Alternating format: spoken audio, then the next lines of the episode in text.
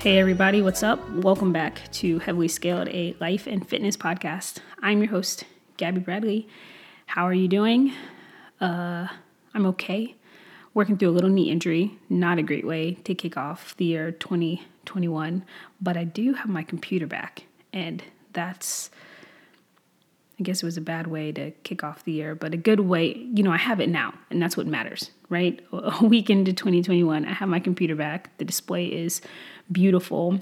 And so I hope your year is off to a great start as well, whatever that looks like for you. And I'm going to start the year off with a quote, because we all know I like those.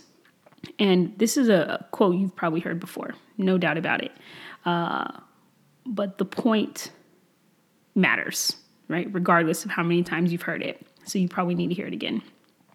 And the quote is this If you always do what you've always done, you will always get what you've always got. One more time. If you always do what you've always done, you will always get what you've always got. Now, I don't know who really said this quote. It's been attributed to many people, but the point is the same, regardless of who said it. And the point is that if you want to change you, right, if you uh, want to develop skills uh, that you can, you know, use throughout your life, you have to change the way that you do things. If something is not working, you got to do something a little different. And I, I say this because we're at the beginning of the year a lot of people, you know, have set goals or are currently in the process of reflecting on last year and, you know, thinking about the goals they want to make going forward. And you got to look at kind of what didn't work last year or in the past, whatever your time frame is.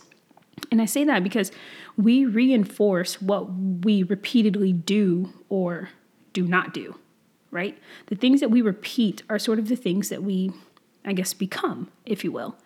And so I've talked about habits on this podcast before, and I don't really know. I think it's hard to say sometimes whether a habit is good or bad. I think more habits either take you towards your goals or they take you away from them, right? Sitting on the couch all day is maybe not a bad thing necessarily, but is it going to take you actually towards your goals? Okay. So, thinking about this in the context of, of goals and, you know, success, whatever that looks for you as you are setting your goals. Again, you have to really think about the the daily small actions, those small habits, right?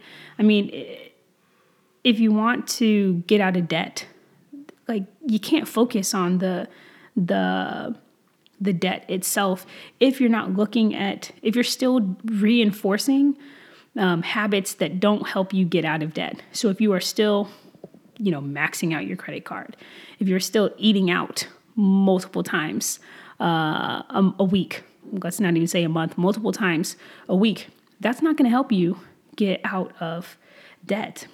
And so we have to come forward. We, you, at some point, you have to make a plan right? And learn to implement something new. And it's going to be hard and it's going to be challenging and it's going to require some effort.